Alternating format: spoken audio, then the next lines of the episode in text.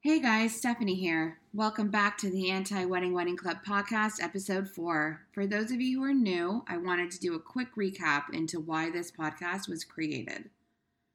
I had a sense that I did not want a traditional wedding in my 20s, but didn't have a fully formed opinion on what I would do differently. I used to plan weddings, and I got to see firsthand how many brides handle traditions and how they got married. And one thing that struck me was that they were almost all exactly the same. Now, a lot of the time that I did weddings was like over the last 10 years or so. And I will say, as of recently, in the last couple of years, brides have definitely had more unique moments and have come out of their shell. But historically, my experience in the wedding industry, I knew I could count on a number of activities or traditions to take place, and that truly, honestly, every wedding kind of felt the same. So, when I think about what I would do at my wedding, instead of thinking, how could I check off all these traditions myself, I would think about how I wanted to change them, or at least understand why it was that I needed to do them. I wanted to research why these are part of the wedding day to begin with, and then being armed with that information would allow me to choose my own path and my own wedding that fits myself and my partner. So that's why we're here. The concept for Anti Wedding Wedding Club is simply meant to arm all the ladies and the guys with information on how and why these traditions exist and this industry exists. So you can make your own decisions on what you want to do when it comes to celebrating your love and your marriage and give you the confidence to step outside the cookie cutter wedding box should you want to. So let's get on with the episode.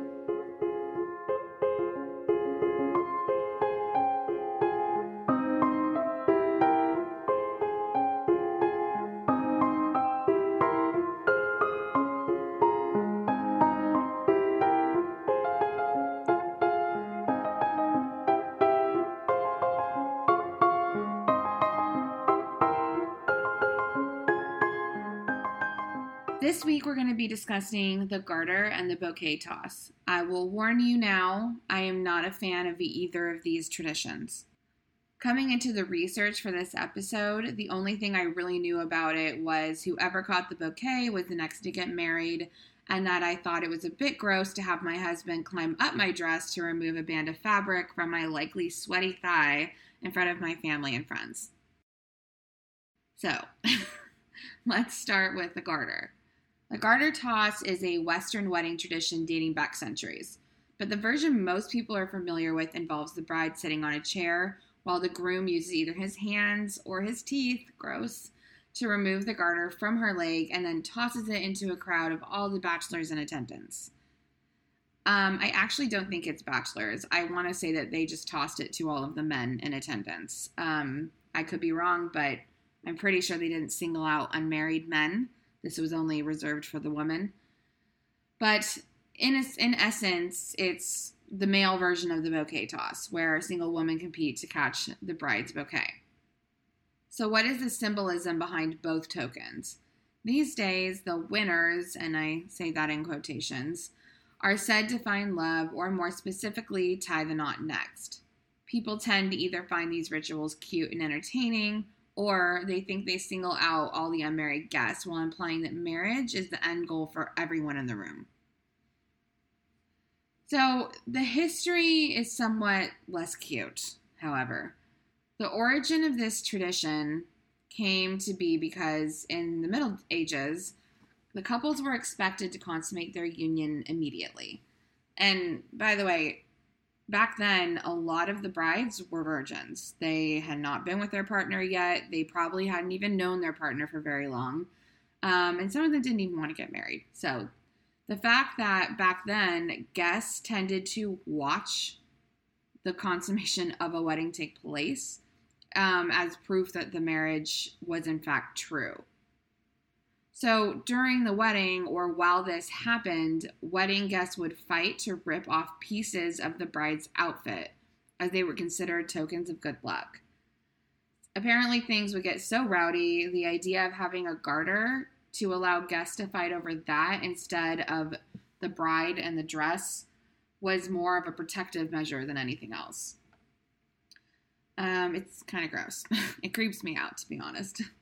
Um, as time goes by and we reach the late Renaissance period where people have a little bit more decorum, the garter toss was simply done to spread good luck and fertility vibes, no clothing tearing or proof of consummation involved, thankfully. Today, it looks like the garter toss may be going out of style. The Knot did a study in 2018 and found that only 33% of couples were planning on incorporating the garter toss into their wedding. That was down by 41% from their 2016 survey, showing that, as with all wedding traditions, it's an option, not a requirement.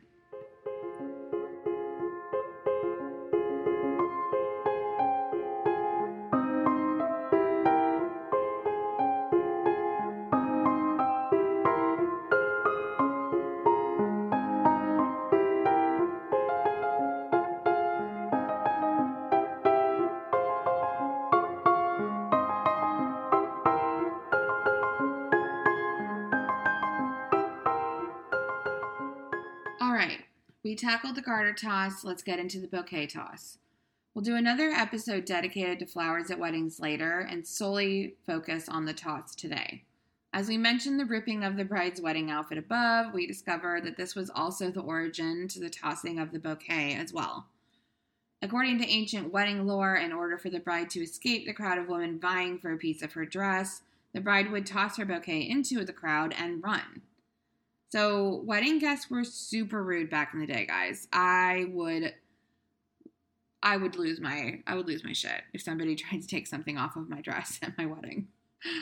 Um so as people become somewhat more dignified as we leave the medieval times, the toss morphed into something that was passed on as a way for a single woman to try and catch the bouquet so that she would be the next in line to get married. Till current times, the bride calls all her unmarried female guests to the floor so they can battle over a bouquet for good luck in love and marriage. Since the goal for all women is obviously to get married, right? Um, as you guys will notice if you've listened to a couple of episodes, I get fairly snarky when I read about all of these traditions that are about fertility and about marriage and about basically the only job a woman ever had was to get married and pop out kids. And I'm so grateful that I live in 2020 while it is not perfect. You know, we have the choice to be defined as much more than vessels to carry babies. Um, I think maybe that's part of the reason why I have so many issues with a lot of these traditions is because I think that it debases women and that it makes us seem like we're really only meant for certain things and and not creatures of intelligence and far more than you know that. Uh, and I don't want to get all preachy, but that is something that really does bother me with a lot of these things. And why I want to kind of relook at them and discover new things to make traditions that are just more in line with time and the powerhouses that women are today. Which, by the way, absolutely can include motherhood and marriage. That's not the issue. It's just the antiquated thinking of behind all of this stuff that really drives me kind of crazy. Anyways, back to the episode.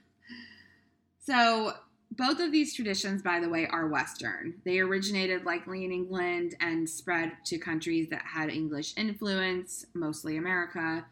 Um, to be honest, throughout history, the actual tossing of the bouquet and the garter was not commonplace. Many countries and religions incorporated bouquets of flowers in different ways into their ceremonies, which we'll cover in a flower episode later. But this is a very Western tradition that is really not followed in the rest of the world unless they're trying to mimic Western culture, which does happen.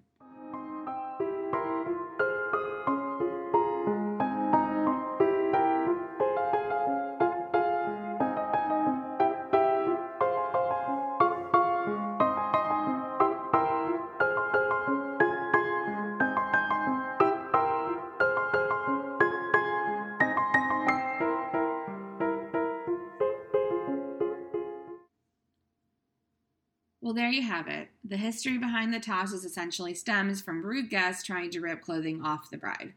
And quite honestly, the reason for it today is less and less popular with brides as they tend to not be comfortable asking all their single friends to claw their way through a crowd for a chance of love. Now, if these traditions don't bother you, go ahead and have it at your wedding. But if this information put a bit of a blah on these traditions for you, go ahead and find different ways to do this or don't do it at all. For the garter, if you really wanted to do it, you can carry it with you and hand it to your groom to throw. It in no way has to be on your thigh. For the bouquet, you can give it to the person of your choice. You can have a dance off and give it to the winner, or you can just keep the bouquet yourself because, I mean, they are really expensive. On a side note of this, brides literally will have two bouquets their bouquet and then the bouquet they toss. So they're paying for two bouquets of flowers for a tradition that is kind of antiquated and not really, I don't think, necessary anymore. So if you just want to have one bouquet and keep it yourself, I think that is totally viable. But in all seriousness, I really hope this information helps. Knowledge is the best thing one can do for themselves. It allows you to think for yourself and make decisions on what you want versus what is common or expected. Especially right now with COVID going on, rethinking what it is you want to do when you get married needs to be met with excitement, not despair. I know some of us have thought about our wedding since we were children and that the big princess wedding and it being all about the bride, which by the way, it's not has been woven into the way we look at marriage and weddings and dating for a very long time. But like other things we've known, just because it's been done for a long time doesn't mean it's necessarily best. So don't be afraid to step outside the cookie cutter wedding box, guys. It's not so scary on the other side, I promise. All right, we'll see you next week. Bye.